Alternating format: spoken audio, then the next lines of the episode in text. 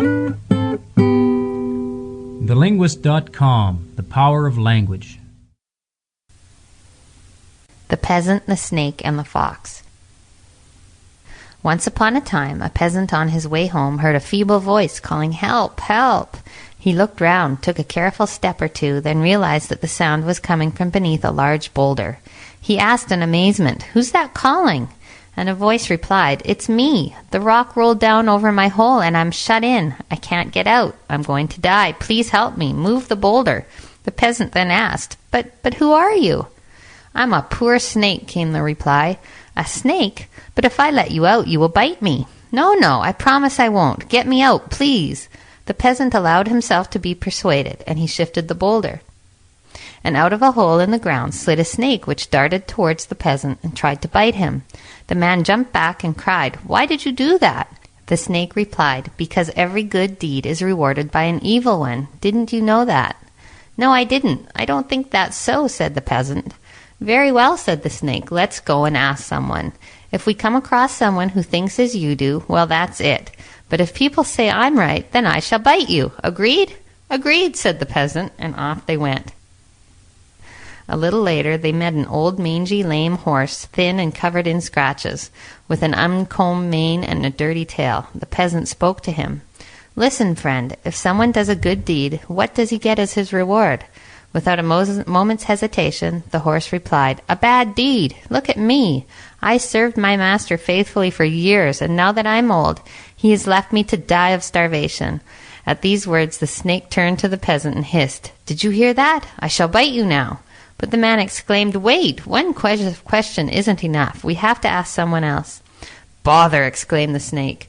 Very well, let's look for someone else. But wait and see. I'm right, and I'll get my bite. So, leaving the horse behind, the pair went on their way. They met a sheep, which at the peasant's question said, A good deed is always repaid with bad deed. Look at me. I always follow my master and never complain. I obey him all the time, and what does he do? He shears my fleece in winter so I feel the cold, and makes me keep it in the summer so I melt with the heat. Get ready, said the snake, I'm about to bite.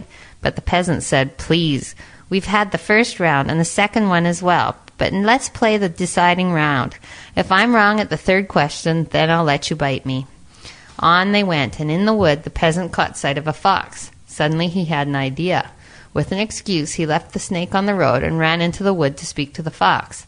Listen, fox, do you think that a good deed is always rewarded by a bad one? Of course, replied the fox. Then the man went on. Well, listen, I'm going to ask you the same question in front of a snake. If you say that one good deed is rewarded by another good deed, I'll give you a present of a piglet, a lamb, or a goose. How's that? Good, said the fox. The peasant went back to the snake. I saw a fox over there, he said. As you know, foxes are wise. Let's go and hear what he thinks about it. A little later, they asked the fox the same question, and the fox replied as he had agreed. A good deed is always rewarded with another good deed. But, he went on, why ask me that question? Because this snake, that, that I helped to escape from his hole blocked by a boulder, wants to bite me, replied the peasant. The fox looked at the snake and said, Hmm, I think a snake can manage to slither under a boulder.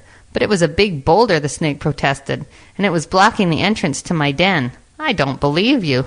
Oh, don't you? Well, come and see then, said the snake, setting off for his den with the fox and the peasant. Pointing to the boulder, he said, See? That boulder fell just there, and he pointed to the entrance.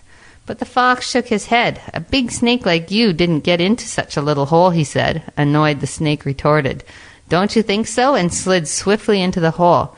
Then the fox shouted, Quick, peasant man, shut him in! And the peasant rolled the boulder back across the mouth of the den, imprisoning the snake, and I think he's in there yet. Ah, fox, said the peasant happily. Now that was a good deed. You got rid of that wicked snake for me. Thanks a million. Oh, it was nothing, replied the fox, but don't forget that piglet, the lamb, and the goose you promised me. No, I won't. Come to the farm this evening, and you shall have them, said the man. That same evening the fox went to the farm, but the peasant appeared with two snarling dogs and a gun, shouting, Get out of here, you horrible beast, if you don't want to get into any trouble. The fox trotted away, sad and disappointed, muttering, And they say I'm cunning. The cunning one is that peasant. Oh well, that poor snake was probably right. Good deeds are repaid with bad deeds and off he went, his tail between his legs, into the wood.